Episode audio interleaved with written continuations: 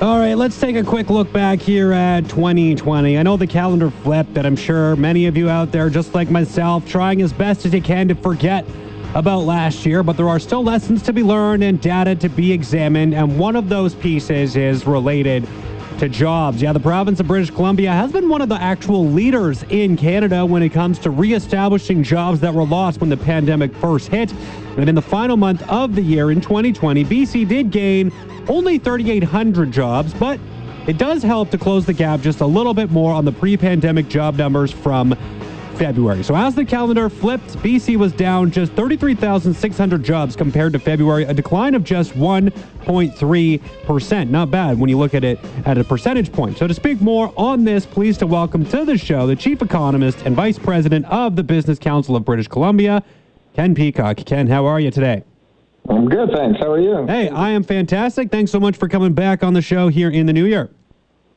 Yeah, very welcome. Good to be here. Yeah, so I, I want to start by asking about that overall figure. We've been kind of talking about these, you and every single month almost as the uh, the numbers have come out, as the province has put out its labor survey. And just the overall figure here, the province seen a decline of 1.3% in employment since February. So without getting into all the chaos that occurred in the 10 months between February and now, uh, just looking at that 1.3%, it sounds almost like something that the province can sort of hang its hat on.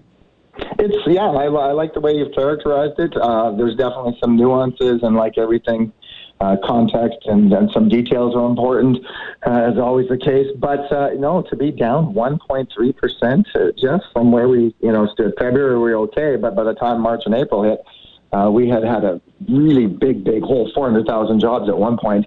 Uh, so 1.3 percent is good, and uh, the the one of the things that you're alluding to in your comments, it didn't quite come out all the way, is the fact that uh, this this 1.3 percent is the lowest uh, decline across all provinces apart from Newfoundland. So only Newfoundland has seen a stronger recovery in jobs. We have uh, outpaced all the other provinces here in BC. And just to add one more little point to that. That's a little bit tidbit of good news. December, yeah, we were only up 3,800 jobs. That's not a huge gain, but every other province in the country saw employment slip in, in December. So it, appears as though our more nuanced approach to closures and not as widespread business closures as, as was evident uh, in other provinces helped sort of temper the, the job losses and layoffs here in BC. And, and yeah, you, you talked about comparing to other provinces, mentioning that Newfoundland is the one province that has done a little bit better in terms of employment gains and, and getting back to those pre-pandemic levels when compared to just the overall percentage points. Um, is it significantly better in BC compared to other provinces, or are we sort of just a, a slightly better? Or is there any way to really phrase it compared to say like how you know the Ontarios and Quebecs of the world are doing? Yeah, no, absolutely. That's a great question. So the the one province that eked this out, Newfoundland, they kind of they got back to their pre-pandemic levels in terms of the overall level of employment. But I, I will note in Newfoundland and Labrador's case, the public sector played a, an outsized role in that. So uh, that, that, that helped boost uh, Newfoundland's performance. But no, when you look at some of the other larger provinces, Ontario is still down three and a half percent. You know, this is quite a bit more than our 1.3 percent. Oh, and Alberta, the the um, prairie province is quite quite hard hit still. Alberta employment is still down five five and a half percent. Manitoba almost 6%, and Saskatchewan almost 5%. So when you start looking at the differences across provinces, uh, not only are we leading, but we're leading by quite a sizable margin uh, compared to the other large, provinces in the prairie provinces. Who, who's continuing to be hit the hardest? I was looking at uh, some of the reporting data in, in what you had put out here earlier today uh, from the BC Business Council, just looking at the job numbers in BC over the course of, of the, the past 10 months. And, and, you know, it's something that seems similar to a conversation we've held throughout this, as we have talked about job numbers. Is it continues to be youth employment that seems to be the, the most affected. It is, yeah. When we when we break out what's going on here in British Columbia, um, look at the different components of the, of the job market. The core working age group, the 25 to 54 year olds, they have actually returned. The number of people working in that group is, is back to its pre pandemic levels and actually a little bit above, exceeded its pre pandemic levels. Um, when we look at older workers, they're down a little bit, but nothing to be too worried about. Really, the pain in the labor market is now concentrated pretty much in the younger worker category, those aged 15 to 24. Employment's still down about 9% for that group. But again, uh, conditions were much, much worse a few months back. So uh, this is an area that we worry about and keep our eyes on, but but are relatively uh, relatively pleased to see we're actually at, at the level we're at. And, and I want to go back uh, to BC because, uh, or sorry, to, to December, BC, uh, December in BC. I hope that made sense. Um, you talked about the youth unemployment rate there, right? And how they have continued to be the the category, the age category that has been the hardest hit. And one thing we've often talked about when looking at the the job losses in that kind of age group is the number of part time uh, employ- employment seems to be down. But looking at December in BC, it sounds like there's a, a, li- a, little bit of a shift. So we talked about the minimal gains overall in terms of jobs, just 3,800, yeah. but it sounds like a lot more jobs are being added in terms of full time, which I think is pretty good news. Sure, this is, and this is, you know, I, I noted a moment ago that uh, some of the details and subtleties are, are often important to, uh, to explore in these job market reports. And indeed, the ongoing rotation towards full-time work, which you were just mentioning, I, I think is one of those uh, one of those situations or categories. So what we've seen is in the earlier days of the recovery, it was really part-time. Uh, employers were bringing workers back on on a part-time basis, and we really saw very very little recovery in that full-time category. But gradually, as the economy and the rehiring process has strengthened, we've seen full-time hiring pick up, and in fact, uh, as you were alluding to, in December all the jobs that we saw, and then and then a whole bunch were in the full time category. And in fact, I think it was about 24,000 full time jobs were created.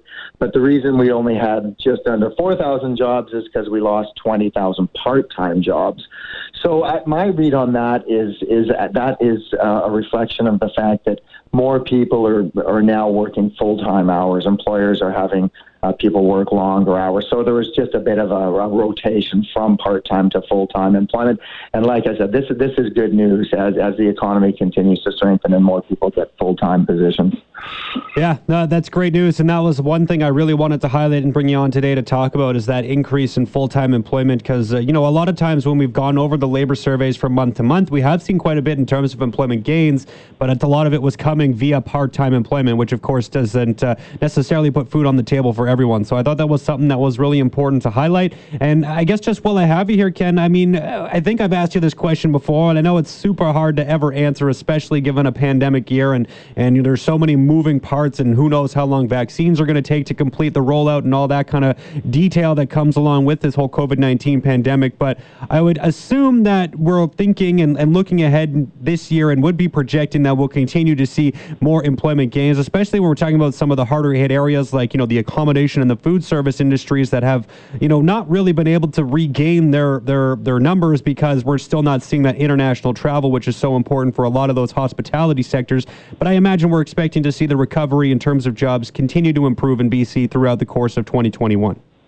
I, I think so. I, I, would just offer a little bit of caution on the throughout the course. Um, the, the first quarter here, and maybe even the first four months of this year, could be a little challenging.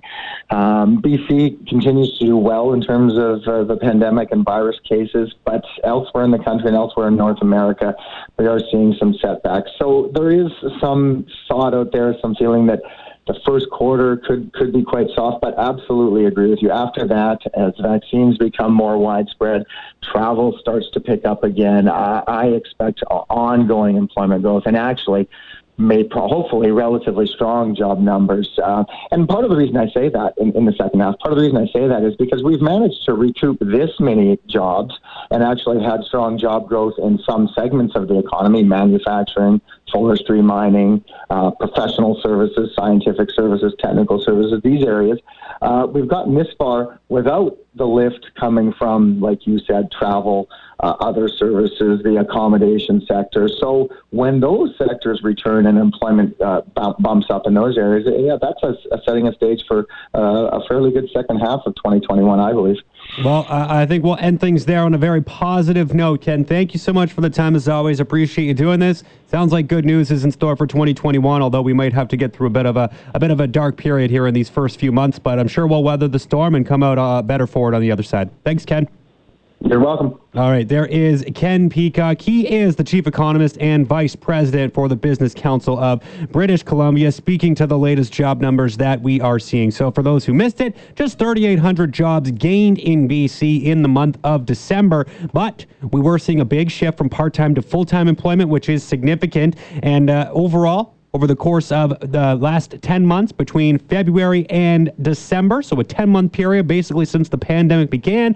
BC down just 33,600 jobs or just 1.3%. Putting that all into perspective on that percentage point doesn't sound too bad, does it? You want to how, hear how good we're doing relative to other provinces? Well, New Brunswick down 1.4%. Nova Scotia down 2.6, Quebec down 2.9, Manitoba's the worst off in the country at minus 5.8%, uh, and then the list kind of goes on from there. But as you can tell, we are doing pretty well in relation to the rest of Canada. BC down just 1.3% in terms of employment since the pandemic began.